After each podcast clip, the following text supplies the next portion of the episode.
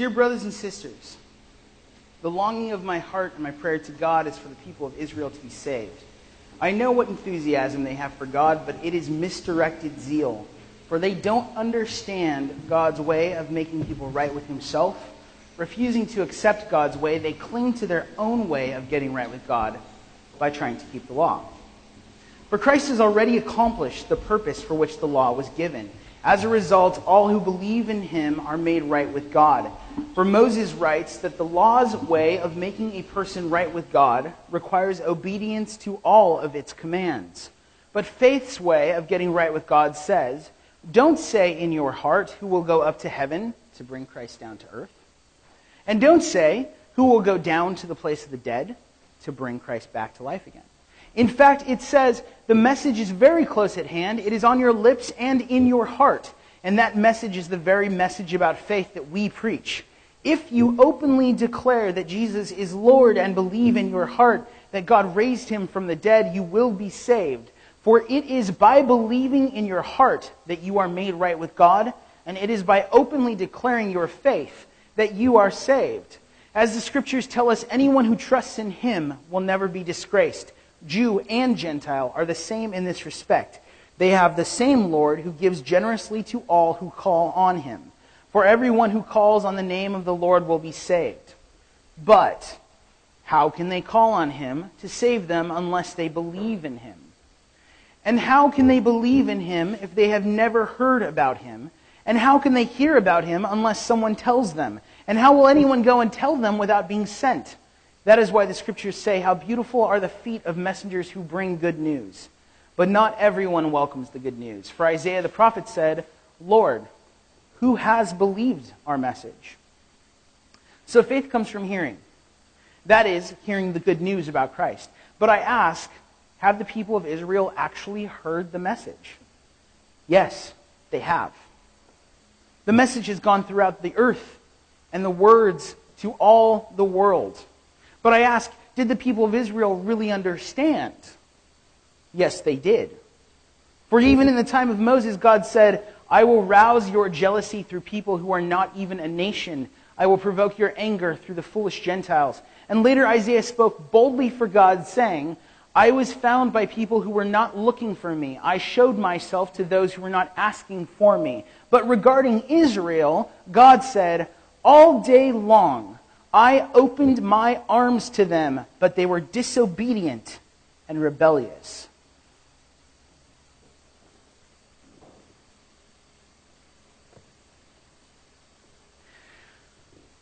So, we've been talking a lot about the mindset that we're supposed to have about God once we understand our salvation. Right? Romans 1 through 8 talks about our salvation, it talks about our condition as human beings, and it frees us from having to think about being saved.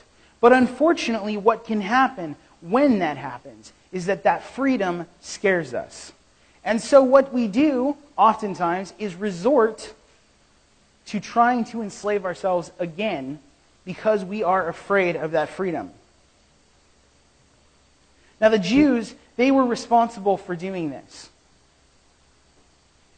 Now, of course, some of them used it to their advantage, where they took the fear of the people, which is really ironic, but they took the fear of the people in their freedom and used it against them.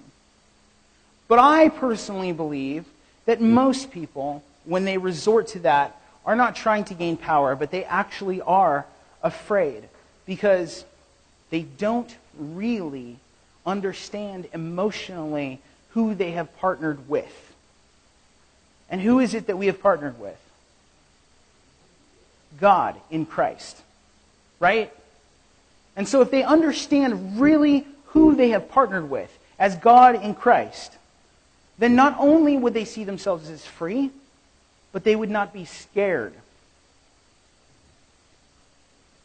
And so the way in which we understand that is first to change the way that we think about who God in Christ is. We're not supposed to necessarily view him as the master, because that is a slave way of thinking. That's the way that we used to think about these things. that they were a utilitarian thing. That in order for us to survive, we had placed this thing in front of us and we were enslaved to us, enslaved to it. And now, in order for us to be free, we put this thing in front of us and we're enslaved to it. But God makes it clear that He does not want us to view Him as a master solely.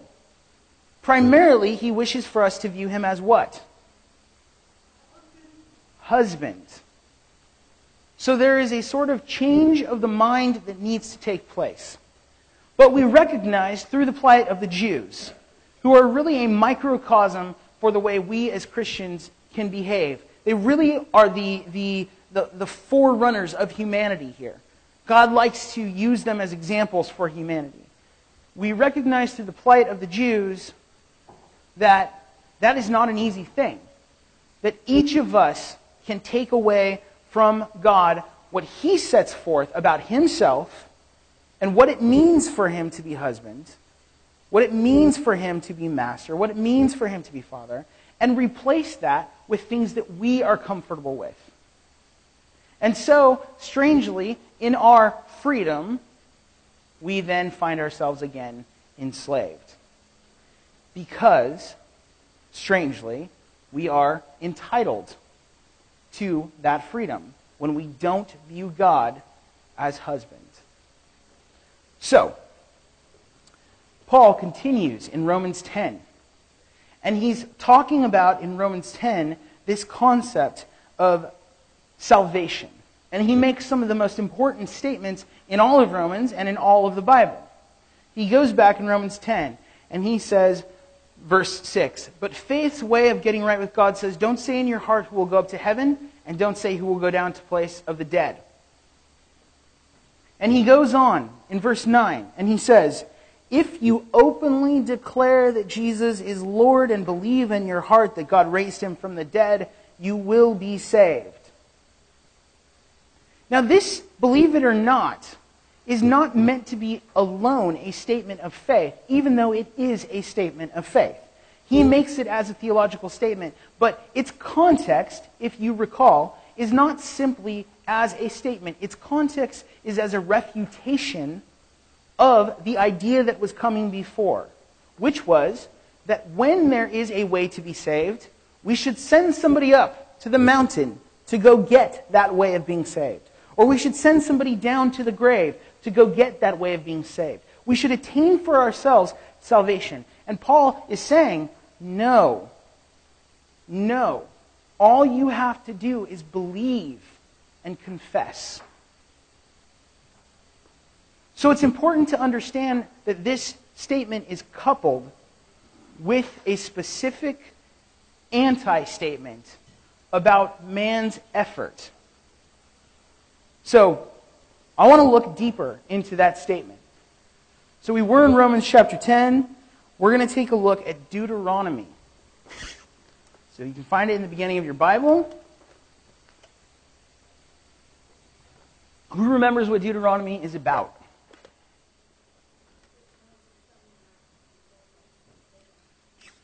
Right, so Moses is about to die, and he wants to make sure that he gets his final words in. So, we're going to go to Deuteronomy chapter 29.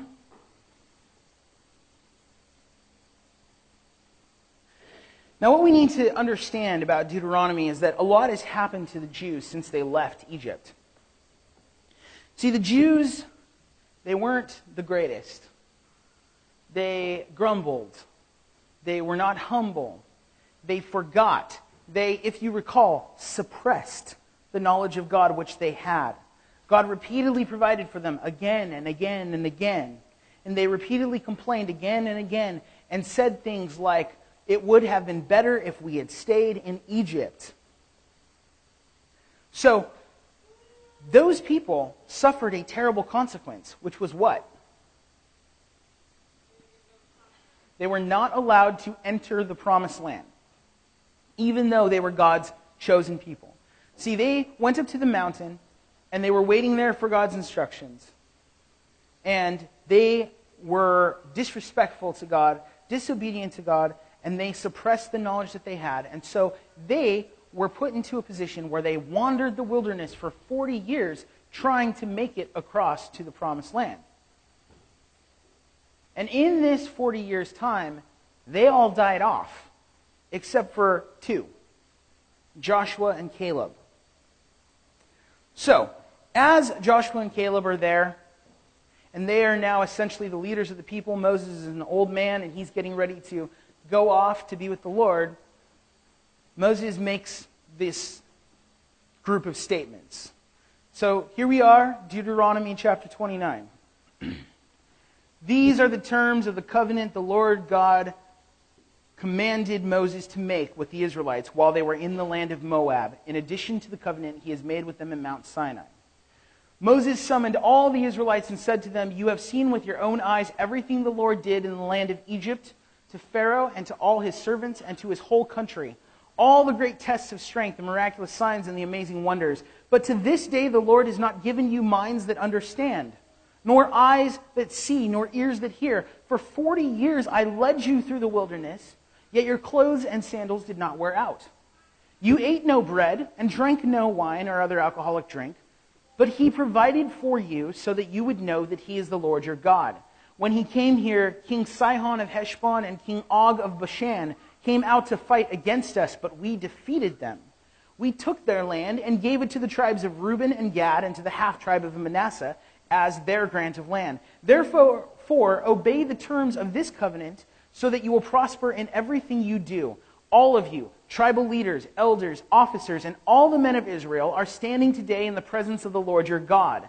Your little ones and your wives are with you, as well as the foreigners living among you who chop your wood and carry your water. You are standing here today to enter into the covenant of the Lord your God. The Lord is making this covenant, including the curses.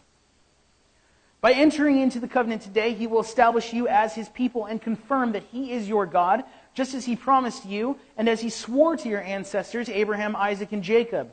But you are not the only ones with whom I am making this covenant with its curses. I am making this covenant both with you who stand here today in the presence of the Lord our God, and also with the future generations who are not standing here today. You remember how we lived in the land of Egypt and how we traveled through the lands of enemy nations as we left? You have seen their detestable practices and their idols, made of wood, stone, silver, and gold. I am making this covenant with you so that no one among you, no man, woman, clan, or tribe will turn away from the Lord our God to worship these gods of other nations, and so that no root among you bears bitter and poisonous fruit. Those who hear the warnings of this curse should not congratulate themselves, thinking, I am safe, even though I am following the desires of my own stubborn heart. This would lead to utter ruin. The Lord will never pardon such people. Instead, his anger and jealousy will burn against them. All the curses written in this book will come down on them, and the Lord will erase their names from under heaven. The Lord will separate them from all the tribes of Israel to pour out on them all the curses of the covenant recorded in this book of instruction. Then the generations to come, both your own descendants and the foreigners who come from distant lands, will see the devastation of the land and the diseases that the Lord inflicts on it, and they will exclaim, The whole land is devastated by sulfur and salt it is a wasteland with nothing planted and nothing growing, not even a blade of grass. It is like the cities of Sodom and Gomorrah, Admah and Zeboim, which the Lord destroyed in his intense anger.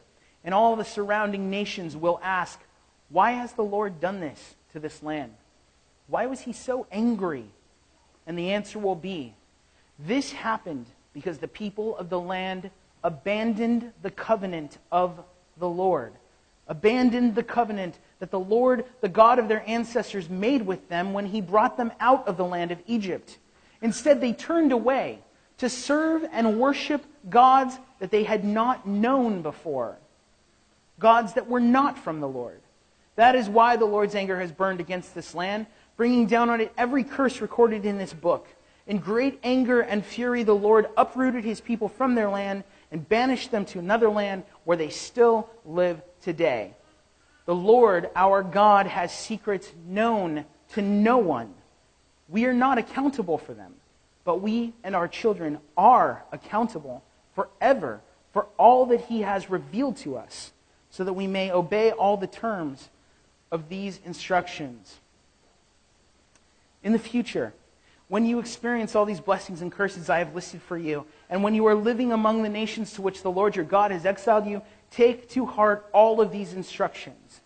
If at the time you and your children return to the Lord your God, and if you obey with all your heart and all your soul all the commands I have given you today, then the Lord your God will restore your fortunes. He will have mercy on you and gather you back from all the nations where he has scattered you.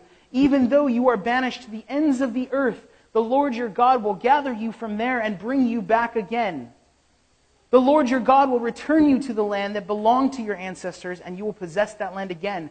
Then he will make you even more prosperous and numerous than your ancestors. The Lord your God will change your heart and the hearts of all your descendants, so that you will love him with all your heart and soul, and so you may live. The Lord your God will inflict all these curses on your enemies and on those who hate and persecute you. Then you will again obey the Lord and keep all his commandments that I am giving you today. The Lord your God will then make you successful in everything you do. He will give you many children and numerous livestock, and he will cause your fields to produce abundant harvests. For the Lord will again delight in being good to you as he was to your ancestors. The Lord your God will delight in you if you obey his voice and keep the commands and decrees written in this book of instruction. And if you turn to the Lord your God with all your heart and your soul, this command I am giving you today is not too difficult for you. And it is not beyond your reach. It is not kept in heaven so distant that you must ask, Who will go up to heaven and bring it down so that we can hear it and obey? It is not kept beyond the sea, so far away that you must ask, Who will cross the sea to bring it to us so that we can hear it and obey? No, the message is very close at hand. It is on your lips and in your heart so that you can obey it. Now listen.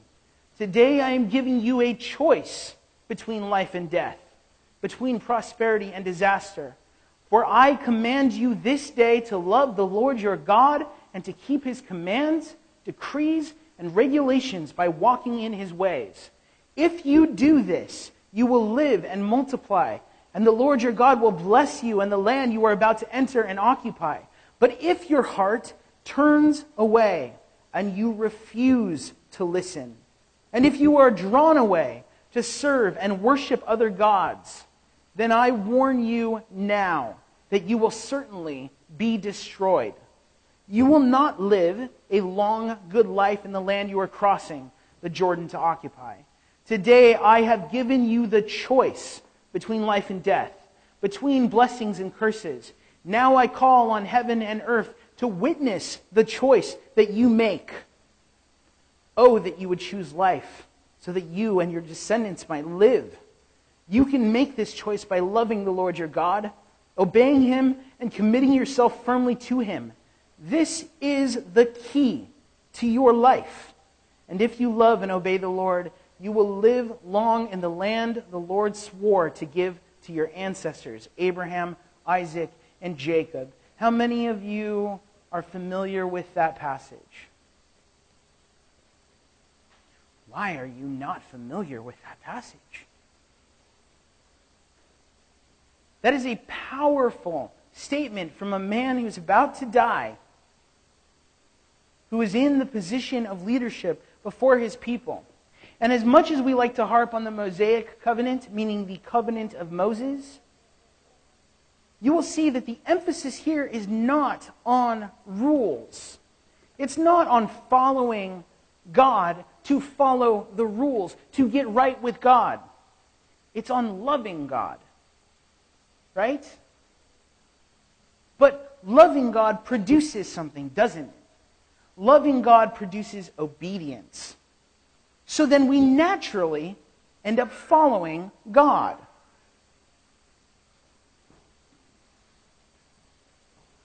You'll notice that he says repeatedly, Today I am giving you a choice. Right? Over and over. Today I am giving you a choice. Why does he say that? He says it because when the people were enslaved, they did not have a choice. Today I'm going to teach you something that maybe you didn't understand. You have a choice to make. The fact that you have been saved is not the end all to end alls. There is such a thing as a true believer. Believe it or not, salvation is you accepting what God has given to you. But if you have accepted what God has given to you, doesn't that also mean that you can reject what God has given to you?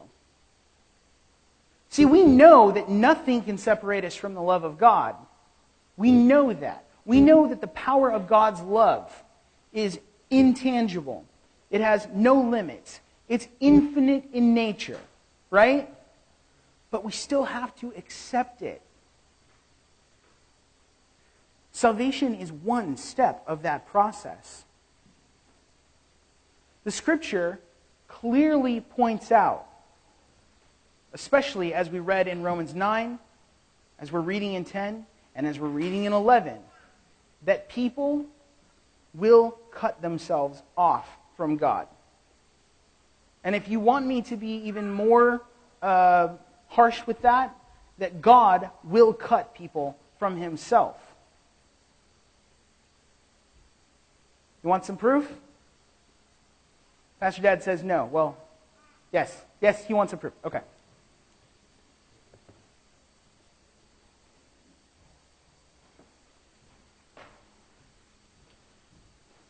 It is not enough to know God. It is not enough to know that God saves. There is something to be said for following through Romans chapter 11, which we'll be discussing next week. Uh, let's see here.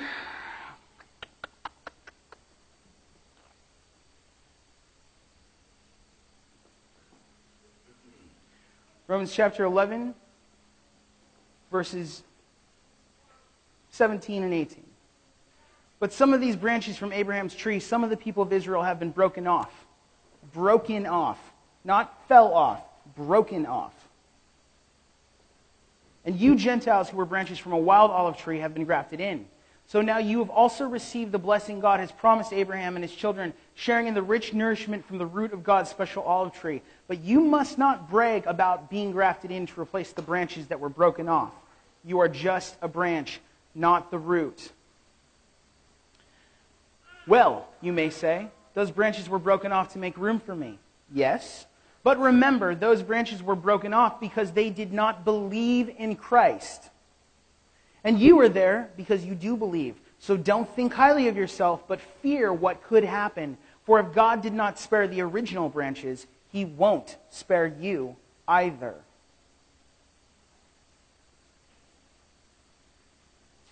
The power of salvation is unquestionable. But the issue is acceptance. It's not an issue of whether God is secure, it's an issue of acceptance of God's security. The scripture is very clear that we must walk with God. And if we do not walk with God, then were we ever walking with God? We've talked about the concept of the visible and invisible church, for instance. And we know that just because somebody professed Christ at one point, but then they deny Christ later on in their life, does that because it does not produce fruit? Are you speaking from the place of entitlement? Well, entitlement is not faith either. It is the type of faith that gets broken off because it does not produce fruit. Are you afraid of infiniteness as believers that are part of the invisible church?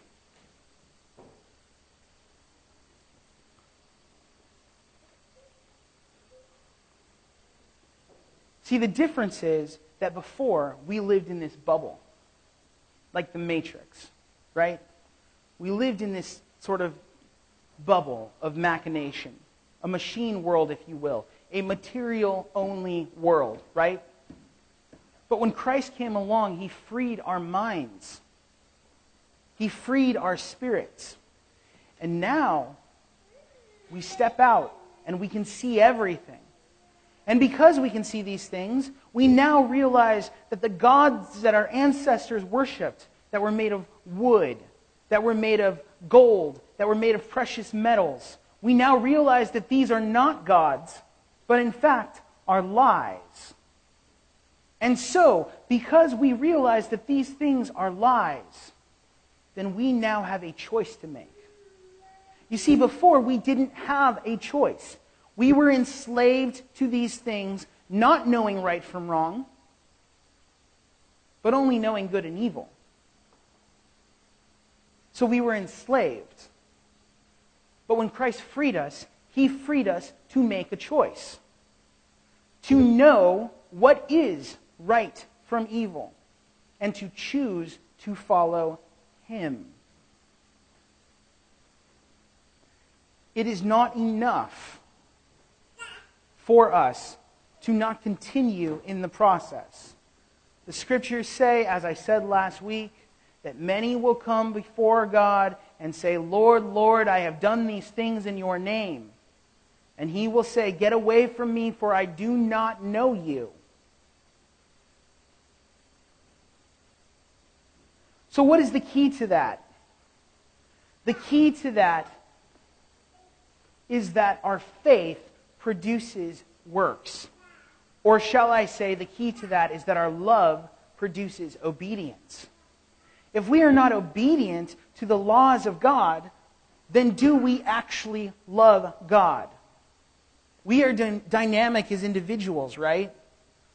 We are capable of fooling ourselves, of suppressing the knowledge that we have. How many of you have been in a relationship where you know that you shouldn't have been in that relationship, but you suppressed the knowledge of that, just hoping that it would work itself out?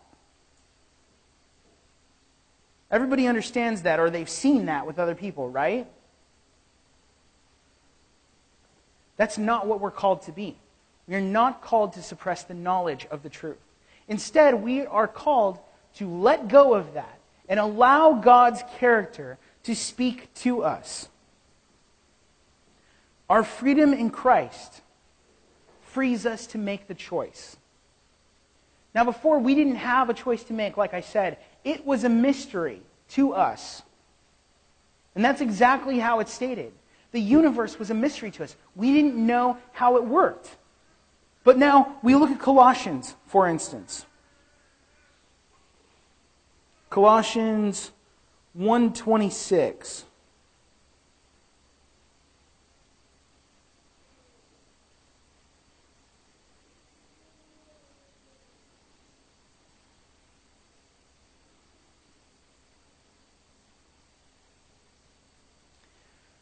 Paul is talking about his work in regard to the body of Christ. He says, actually, we'll start at 24. I am glad when I suffer for you in my body, for I am participating in the sufferings of Christ that continue for his body, the church. God has given me the responsibility of serving his church by proclaiming his entire message to you. This message was kept secret for centuries and generations past, but now it has been revealed to God's people for God wanted them to know that the riches and glory of Christ are for you Gentiles as well. And this is the secret Christ lives in you.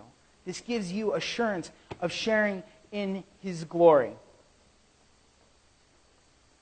Romans 10 says that you do not need to send somebody up to heaven to learn about God and to attain salvation. It is right in front of you. Salvation is there for you. Being hmm. right with God means stepping out and following God.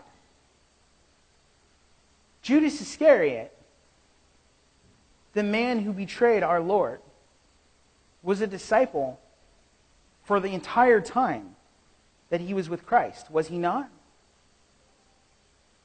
He was a disciple with Christ before Christ was crucified. Does that mean that he's part of the invisible church? No, it doesn't. just because you worship God does not mean you follow God. And it is not simply enough on our part. It is enough on Christ's part. His blood is sufficient for our, for our salvation. It is not simply enough for us to have a faith that doesn't mean anything. Our faith must mean something. We have a choice to make a choice between life and death.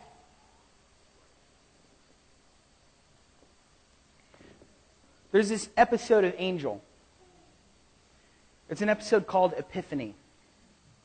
And in this episode of Angel, Angel has learned that all of his efforts to make things right haven't panned out. And so he makes this statement. He says, Well, I guess it kind of worked out.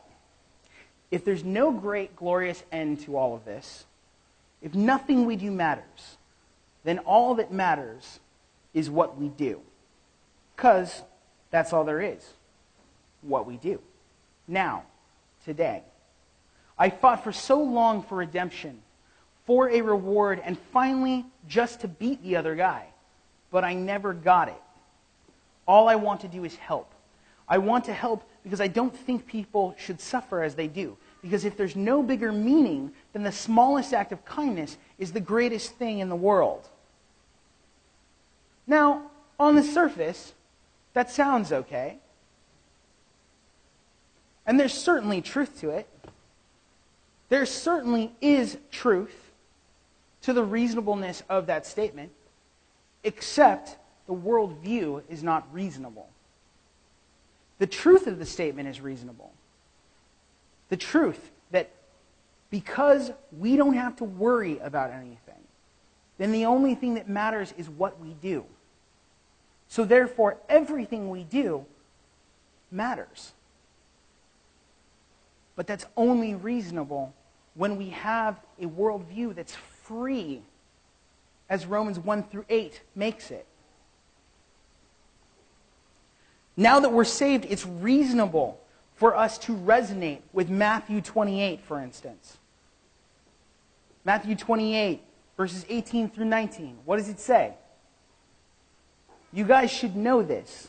Matthew 28, 18 through 19. Yes. Specifically, I have given or all authority in heaven has been given to me. Now go forth. And at the end of saying, go forth and make disciples, he says, and be sure of this I am with you always, even to the end of the age. Now it's reasonable for me to think that nothing I do is going to screw anything up. So therefore, I can act freely. I can go out with power and authority. But I need to be freed first. If I entrench myself in trying to make these things happen, and I forget the fact that all authority was given to Christ and that He is with me, and I just focus on go and make disciples, then what am I doing? I am turning my relationship with God into a machine, a disciple factory. Go and make disciples. Let's not forget the bookend of that statement. It does matter what we do. We look at Numbers chapter 13. In fact, let's look at Numbers chapter 13.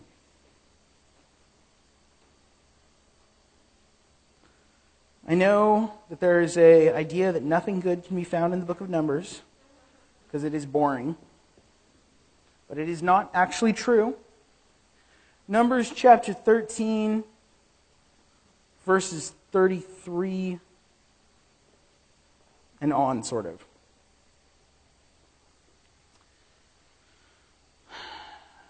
Verse 30 and on. But Caleb tried to quiet the people as they stood before Moses. Caleb, Joshua, and ten other men had been sent to go look at the land of Canaan to decide whether they should go into that land.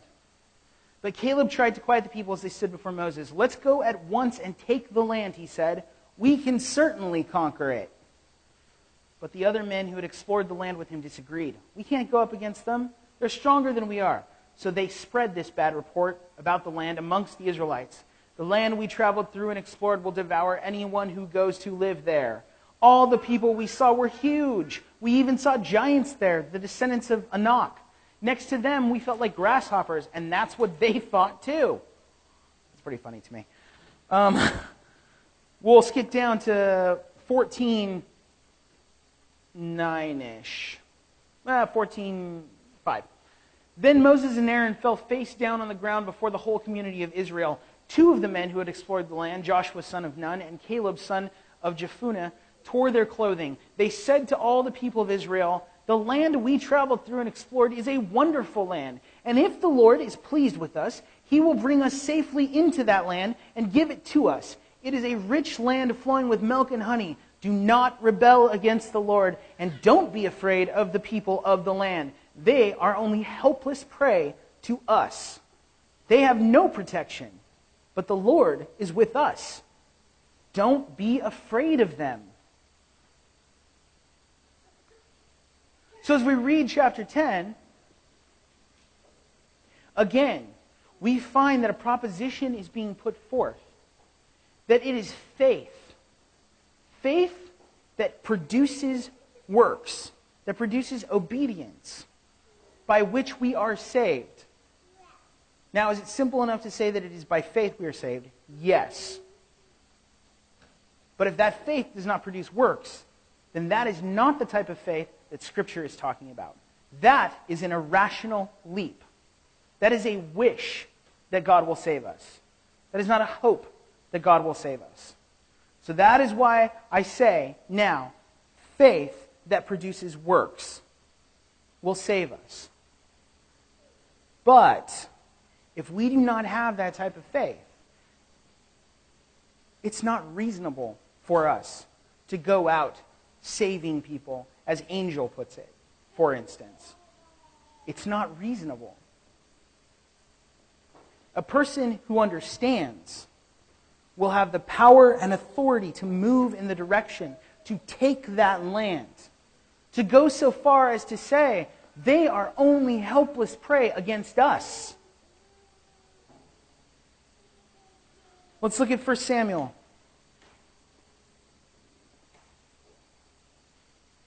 Chapter 17. Verses 32 ish. Let's see.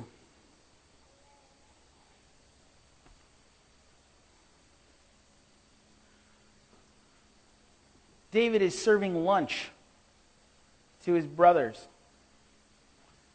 who are at the field where they're standing before the Philistine giant and the armies of the Philistines. And this Philistine giant is lobbing insults at God. And David is there, and he's kind of flabbergasted. He's kind of like, What? And so he goes up and starts talking to Saul. This is what happens. David's a little boy, by the way. He's a little shepherd out in the field. Don't worry about this Philistine, David told Saul. I'll go fight him. Don't be ridiculous, Saul replied. There's no way you can fight this Philistine impossibly to, to see what it was like, for he had never worn such things before. I can't go in these, he protested to Saul. I'm not used to them. So David took them off again. He picked up five smooth stones from a stream and put them into his shepherd's bag. Then, armed only with his shepherd's staff and sling, he started across the valley to fight the Philistine. Goliath walked out toward David with his shield bearer ahead of him, sneering in contempt at this ruddy faced boy. Am I a dog? He roared at David, that you come at me with a stick? And he cursed David by the names of his gods. Come over here, and I'll give your flesh to the birds and wild animals, Goliath yelled. David replied to the Philistine, You come to me with sword, spear, and javelin, but I come to you in the name of the Lord of heaven's armies, the God of the armies of Israel, whom you have defied. Today, the Lord will conquer you, and I will kill you and cut off your head. And then I will give the dead bodies of your men to the birds and wild animals, and the whole world will know that there is a God in Israel. And everyone assembled here will know that the Lord rescues his people, but not with sword and spear. This is the Lord's battle, and he will give you to us.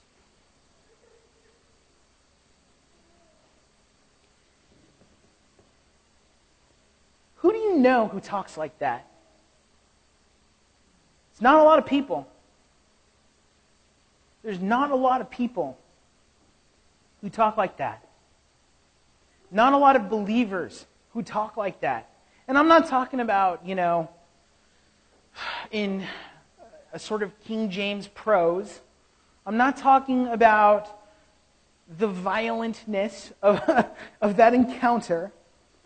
I'm talking about the specificness of the hope and confidence. Do you remember what the distinguishing factor was for Jesus before the Pharisees?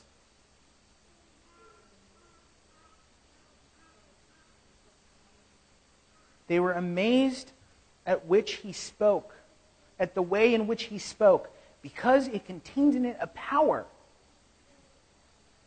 We see this in David. And we see it in Joshua and Caleb. We see it in Moses. We see it in Abraham. And it is the power of believing that you are saved before God. And it is the type. Are you the one who not only thinks bad about what will happen, but spreads a bad report amongst the people so that you can have your confirmation bias? so that you can justify the idea that you don't have to move. That type of faith is the type of faith that gets cut off. The scripture says that there is a remnant of people. A remnant of people who follow God. That's introduced in chapter 9. It's talked about extensively in chapter 11. But, my brothers and sisters, let me point out something. If there is a remnant, then that means that there is a majority of people who claim to follow God but do not. If there is a remnant, then that means there's a majority of people who claim to follow God but do not. And the scriptures are ripe with evidence from that. I'm going to leave you with this last scripture.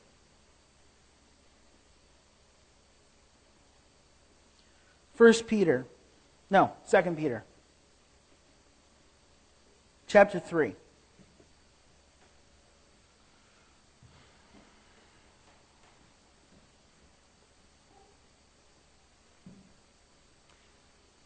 Chapter 3. This is my second letter to you, dear friends, and in both of them I have tried to stimulate your wholesome thinking and refresh your memory. Refresh. Because remember what we do? We suppress what we know. I want you to remember what the Holy Prophet said long ago and what our Lord and Savior commanded through your apostles. Most importantly, I want to remind you that in the last days, scoffers will come, mocking the truth and following their own desires. They will say, What happened to the promise that Jesus is coming again? From before the times of our ancestors, everything has remained the same since the world was first created. They deliberately forget, again, suppress that God made the heavens long ago by the word of his command, and he brought the earth out from the water and surrounded it with water. Then he used that water to destroy the ancient world with a mighty flood. And by the same word, the present heavens and earth have been stored up for fire. They are being kept for the day of judgment when ungodly people will be destroyed. But you must not forget this one thing, dear friends. A day is like a thousand years to the Lord, and a thousand years is like a day. The Lord isn't really being slow about his promises, some people think. No, he's being patient for your sake. He does not want anyone to be destroyed, but wants everyone to repent. But the day of the Lord will come as unexpectedly as a thief. Then the heavens will pass away with a terrible noise, and the very elements themselves will disappear in fire, and the earth and everything on it will be found to deserve judgment. Since everything around us is going to be destroyed like this, what holy and godly lives you should live. Looking forward to the day of God and hurrying it along. On that day, he will set the heavens on fire and the elements will melt away in the flames. But we are looking forward to the new heaven and new earth he has promised, a world filled with God's righteousness. And so, dear friends, while you are waiting for these things to happen, make every effort to be found living peaceful lives that are pure and blameless in his sight. And remember, our Lord's patience gives people time to be saved. This is what our brother Paul also wrote to you with the wisdom God gave him. Speaking of these things in all of his letters, some of his comments are hard to understand, and those who are ignorant and unstable have twisted his letters to mean something quite different, just as they do with other parts of Scripture, and that will result in their destruction. You already know these things, dear friends, so be on guard. Then you will not be carried away by the errors of these wicked people and lose your own secure footing.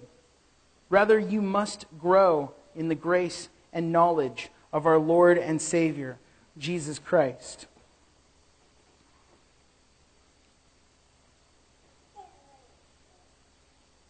Speaking of those false teachers, sorry guys, I'm going to read one more passage.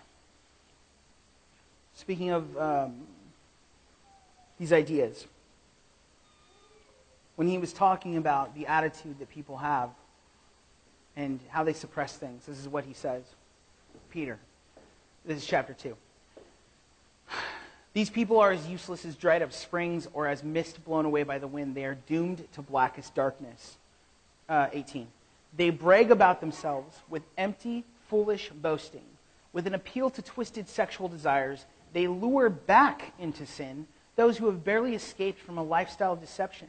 They promise freedom, but they themselves are slaves of sin and corruption. For you are a slave to whatever controls you.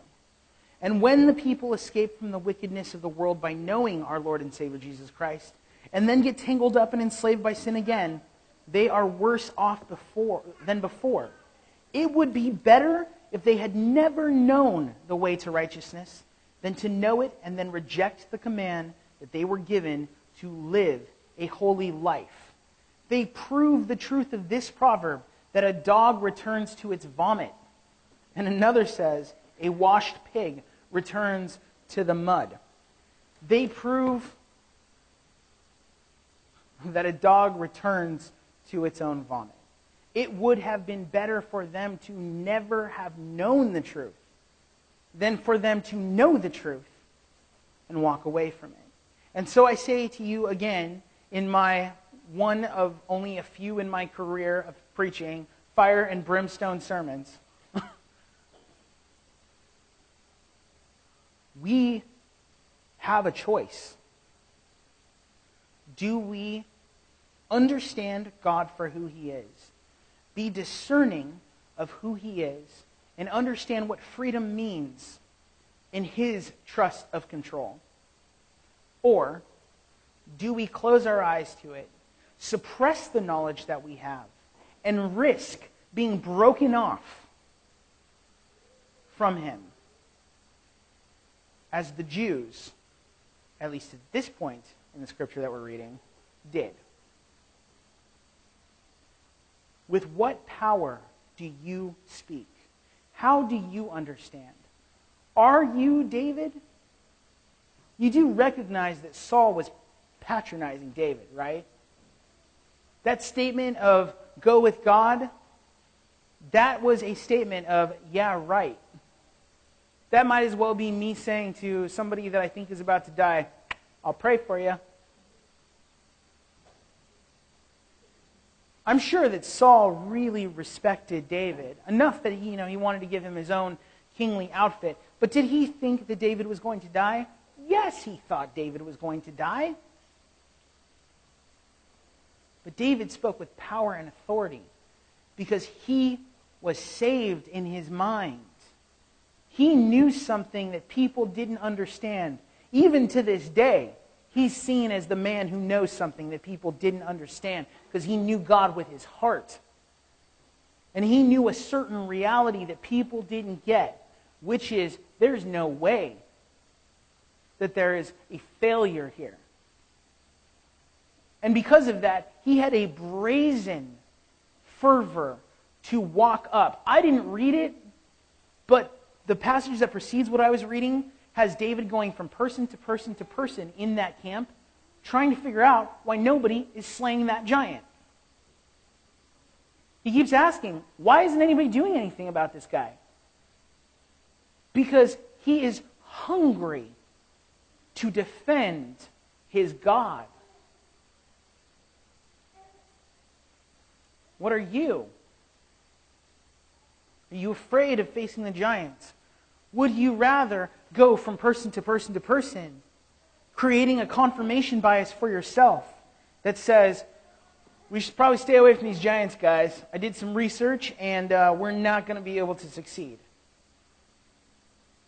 Is that what your faith means? Is that what it meant for Christ to die on the cross to remove you from Egypt? Yeah, I'm mixing metaphors here, but do you get it? Christ died on a cross to save you. Is that what it means that now you can be comfortable with God in his, in his lavish home, and so you don't have to be out there dealing with the reality of the world because you get to sit in your Father's house? It's not what it should mean. You should walk up to that giant with sword in hand and demand that he bow before our God. Take that and apply it in your own life in whatever way you need to. But your faith has got to be something that produces. Otherwise, it is a faith that gets cut off. Go discuss.